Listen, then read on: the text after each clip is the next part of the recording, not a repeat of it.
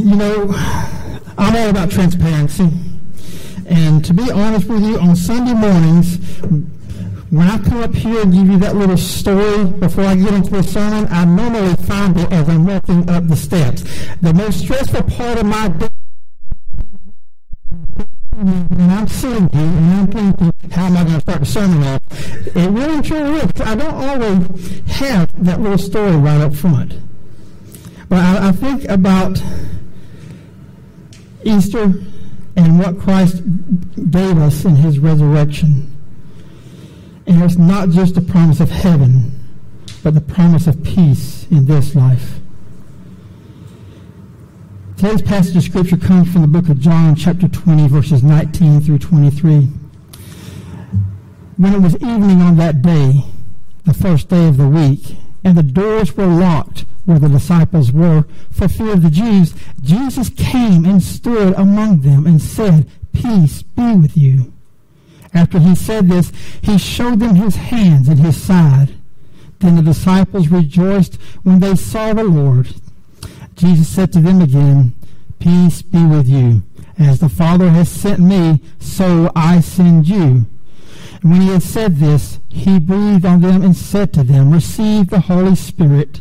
If you forgive the sins of any, they are forgiven them. If you retain the sins of any, they are retained. This is the word of God for the people of God. Thanks be to God. Father God, we come before you today and we thank you again for this opportunity that you've given us to come and, and to safely worship in your house. Father, as we continue to celebrate the Easter season and, and Christ's resurrection, be with me today and give me guidance and direction. Empty me, Father, of the desire to speak my own will, but fill me with your spirit, that each word I speak will be pleasing to you and will benefit your children. In Christ's name we pray. Amen. You know, we celebrate Easter once a year, and that's what we did last week. And, and I'm often reminded of the liturgical calendar, which I know about. I don't always follow it. So I was reminded again this week that, that Easter is still happening. It's not finished with just yet. And our passage of Scripture today actually takes place on the same day that Jesus re- was resurrected. Early in the morning, the, the ladies went to the tomb and they found that the tomb was empty. And then they came back and told the disciples. But after they had found that the tomb was empty, they didn't go out and start spreading the good news. No, they didn't. Indeed, what they what happened was they left the tomb and they went back to where they were staying because they were scared that the Jews were going to harm them. They went and locked themselves into a, a room somewhere, door shut, locked. And what they were scared of was this: they had already crucified Jesus and they knew who Jesus' followers were, and they were in fear that they were coming for them next. But something amazing happened. It says that in that evening, the same day as the resurrection, just the latter part of it, when uh, when it was evening on that day, the first day of the week, the doors were locked where the disciples were for fear of the Jews. Jesus came and stood among them and said, Peace be with you. Now, does anybody know how he got into that room? The door was locked. There was no way for a person to walk through that door and enter that room. The door was locked. And that says something about Jesus and his ability to be in different places. And it says something about our spiritual walk, that, that those locks that we have on our heart, those doors that we have shut in our hearts, are not impenetrable. That Jesus has the power and the authority to come through those doors and enter your lives. Now, if I put myself in the position of the disciples here, and Jesus came before me, and just in the uh, manner that he did, and he said, Peace be with you, I'm questioning why he's saying that. Because think about this for a second. The men and the ladies are hiding because they're scared of harm. The door's locked, and all of a sudden, here is a body, a person standing in their presence. And we know from the scripture that after Jesus' resurrection, he was not immediately recognizable. Even in this passage here, if we went up to the earlier scriptures, we find that, that Jesus presented himself to Mary Magdalene and she did not recognize him to be the Lord and Savior. She thought he was a gardener. Mary was saying, What have you done with the body of my Lord? Where have you laid him? And as she turned to walk away, Jesus called her out by name. He said, Mary. And then something clicked. All of a sudden, that person that, that wasn't recognizable became recognizable. And she stopped in her steps. And she recognized the voice of Christ. And she called him. She said, Teacher. That's how Jesus was addressed in that day. It was a term of affection. It was a term that, that acknowledged his power and his authority and his knowledge of scriptures. She knew who he was, but not immediately. So if I am one of the disciples and I'm locked in that room, fearing for my life, once again, doors locked, and all of a sudden there stands in my presence a man, I am probably not going to stand there in awe. I am more than likely going to start running for my life. I'm going to look for something to defend myself because I don't recognize who is before me my first response is, is self-preservation. And I think that's how it was with the disciples. I think sometimes we paint this picture of people always standing in awe, but, but uh, you know, humanly, I don't think that that is always possible. I think it took them a minute, maybe, to let it sink in who it was that was standing in front of him. And Jesus told them, peace be with you. I think he was trying to get them to calm down just a little bit to focus on what was happening in front of him. You see, sometimes when life starts happening in front of us, we'll tend to get anxious or we'll tend to be concerned about what's happening. Sometimes we'll realize that in that moment we don't have the power or authority to handle whatever it is that God has put there or that what has God allowed to be there. But what we do have is the words of Christ and his promise to always be with Peace be with you.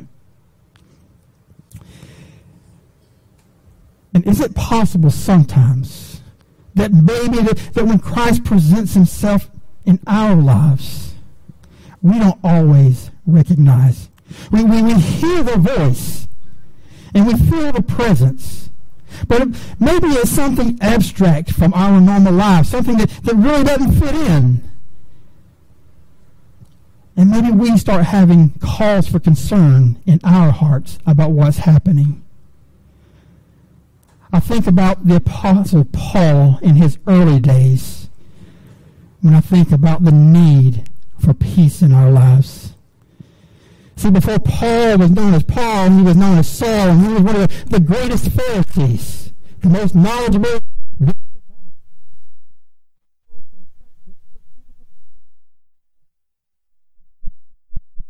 He, what we do know is this, that it's likely that he was a member of the Sanhedrin, who was the party who helped condemn Jesus before he was crucified. We know that Saul was in Jerusalem for a large part of his life where Jesus' ministry was at. So he had to at least heard of Jesus and what he was doing. But after the resurrection, when the church began to grow, when people started experiencing the Holy Spirit, Saul did this. Instead of taking captive the opportunity to go out and do something different, to, to advance the kingdom of God, Saul began arresting our brothers and sisters. He began taking them to prison because of their beliefs. And that's something that, that we don't have to deal with here in our country.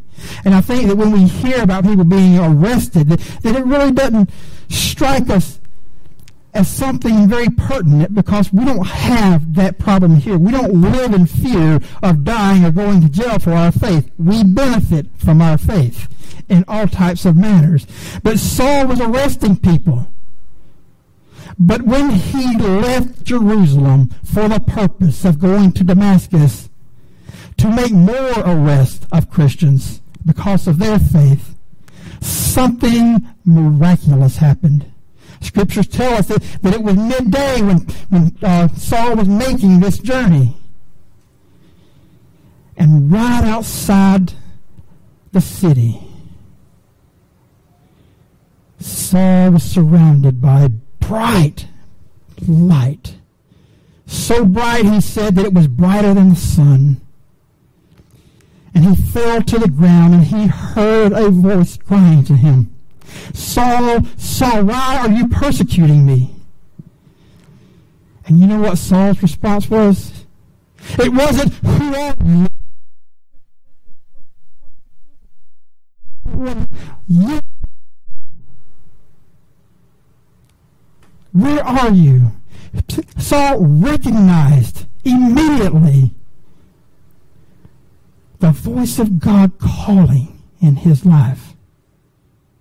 Even though we can say honestly that he had no physical contact with Christ before this day. And I can only imagine the fear that he experienced when that happened.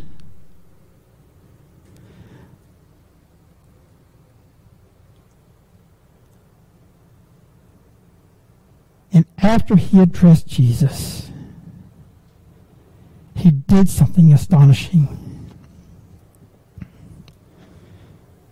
You see, I believe that once he recognized that he was in the presence of a holy king, and I think that once he realized that he was in the midst of grace, that peace came over his spirit that all that anxiety of what was happening was releasing itself because of God's touch. Because his next question was this Lord, what do you want me to do? And I think that that's an amazing statement to us all that when God presents himself, that, that we may not recognize it at first and we may not understand what's going on, but, but when we come to the understanding that, that the one calling to us, that the one who died on the cross was Christ Jesus, and he stands in our presence today, and that he calls to us and speaks to our hearts, that we don't have to, to have that experience in fear, but that we can trust God in everything. And that we can surrender our lives fully and totally and ask of the Lord, what is it that you want me to do for you? I think the apostles or the disciples experienced that very same thing when they were secured in that room and they first saw Jesus. See, it was more than just coming to understand who was in their presence for the, for the disciples in that moment. Because Christ did just a little bit more. He didn't just appear and they knew exactly who he was. He wanted to prove to them who he was. He said, Look at my hands. Here they are, cut with the nails. And here is my side that was pierced with the spear. Let me prove myself to you. And I think that that's a, a wonderful statement to us all because sometimes when we hear the call of Christ in our lives and, and it comes to the point of surrendering our lives, that, that we don't necessarily trust the God in our lives. We want to. I really do believe that we want to, but it takes more than a want and a desire, and it takes more than just having knowledge of who God is to trust Him. We have to step out on faith and understand that, that what God calls us to do is His desire for our life. And if we walk in the way, trusting in God's Word, applying it to our lives, even in the midst of adversity, that Christ will prove Himself to us to be a loyal and loving God. And that in the, the midst, we can understand what Christ meant when he said, Peace be with you. You see, Jesus went a little step further when he presented himself to the disciples. I think he understood fully that, that they were in need of peace, that they were in need of comfort, and they were in need of understanding that their Savior had risen, that his body wasn't removed from the tomb and laid somewhere else but he understood that they needed a purpose in life. And he said to them again, Peace be with you. And many people would ask, Well, you just said, Peace be with me up here. and I'm calmed down, and now that I'm nice and relaxed and I'm calm and, and I'm comfortable in the presence of Christ, why would he be saying, peace be with me again? And it's not because of what they were experiencing right then and right there. It's what was to come that they was going to require them to have peace. In other words, Jesus was saying to them, you know what, brothers, I love you. You guys have done a great job, and you know, and, I, and I'm proud of you. I'm honored to be with you. And it's great to see that, that after I, I might have startled you just a little bit with my initial approach and, and you calmed down, but now I'm going to tell you something else. And it's a great and wonderful thing that, that I want you to have peace when you move into the next part of your life. Because he says, as the Father has sent me, so I send you. And that's where they got their commission. That's where the, the, the commission to create the church and spread the gospel began. Peace be with you, he said, because my Father sent me, now I am sending you. Now remember, these guys are in fear of their life because they're, I mean, they're feeling pretty secure right now. They're locked behind that door, and uh, Jesus is with them. And sometimes that's the way it is with us. We are in our comfort zone. We know where everything is at. We know what we need, and if we need it, we know where to get it. Jesus shows up in our life, and he says to this to you, peace be with you. My Father sent me, so now I'm sending you. In other words, he's Peace be with you. I have a task for you. I have something for you to do. I have a mission for your life. And there is no need to be scared of it. Approach that task with honor. Approach it with passion approach it knowing that, that God prepared you and called you for this purpose. See, it's natural to, to experience anxiety in different ways when new things come into our life or when God puts a calling on us. It's natural to experience fear of the unknown, of stepping out of that comfort zone into something new. But there's another way that we experience anxiety when God calls us to do something, and that's when we become impatient. You see, I'm excited about doing things, and I can't wait to, to see the results. And when I don't see the results fast enough, I start becoming anxious. I want to hurry up and move. I want to hurry up and get it done because I want to see the end result. And it's in those times in my life when I need peace, when I need Jesus to come in and put his hand on me and say, Tommy, be still, be patient, and be quiet. Love the blessings that I've given for you today, but know I'm doing something through you and for you a little further down the road. You see, when we become anxious in life, it interrupts our daily task. It takes the blessings away from us that God has already put in our lives. Scripture says that, that when we do become anxious, that we should learn to pray and be humble in the presence of God. You see, there's two ways that we view life. And it's the I'm going to do I'm going to do right here and I'm going to do right now. And then you wind up complicating matters even more. And then there are those who learn to be patient and understand that, that God works in our lives, each and every one, for a purpose. And if we give him time to work and give him time to move, not only do we accomplish our task, but we become a fully mature person. I love the passage of scripture that says, when I was a child, I felt like a child. I, I, I acted like a child, but, but now that I'm a man, I, I had to grow up and I handle things more maturely. And it's a hard lesson for me to learn. But as I look back on my life and I can see all the, the circumstances that God put me in that, that caused me to be patient. Let me reword that. Didn't cause me. It was either be patient or live in torment. Because that anxiety will eat at us. It will rob us of our sleep. It will rob us of our peace. But, but when we go to the Lord in prayer and we lift up to Him our each and every concern, there is a peace that is present that surpasses all understanding. Peace be with you, Jesus said.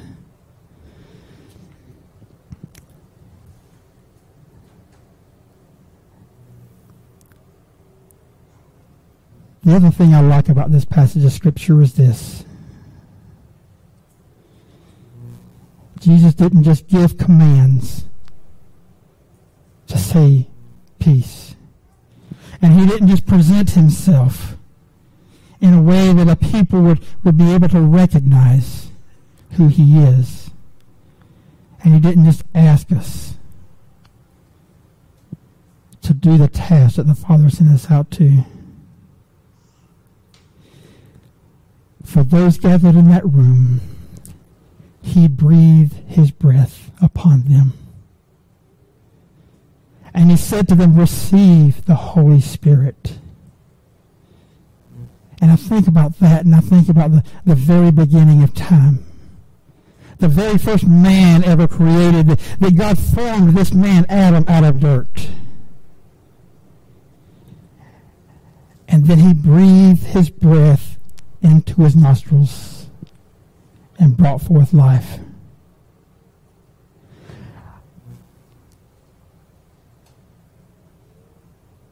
You see, the disciples already had a life. They were already physically alive. They were intellectually alive. They were processing information. They, they knew what was going on around them. They had animation in their, in their being.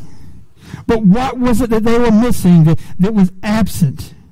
And it was the, the presence of the Holy Spirit that gave them purpose and power. And so they didn't just ask for it. And they didn't just say, I want it. But I think Jesus knew the heart of his disciples. He walked with them. He talked with them. God knows everything about us. And when Jesus stood before them and he breathed on them his breath, telling them to receive the Holy Spirit, then I think that, that we can experience that same thing in our life if we want to. Because you see, the God that I love and the God I serve empowers his people to perform. He doesn't leave us without equipment. He doesn't leave us without the ability to perform the task that He has for us. He doesn't leave us with the, with the inability to live life. But sometimes we think of life as, as the consumption of uh, materials. We think of life as receiving awards or we think of life as achieving certain goals and that somehow it's supposed to add substance to us. But, but life is received when we know God fully. That when we receive the Holy Spirit and experience the healing within our hearts and our spirits and within our minds and come to understand that no matter what this world offers, it can never compare to being in the presence of God. That no matter what happens in life, and no matter what I plan to achieve, it pales in comparison to walking with my God. You see, I think that's why Jesus rose from the dead. To fulfill his, his promise that we in this life have life and have it abundantly.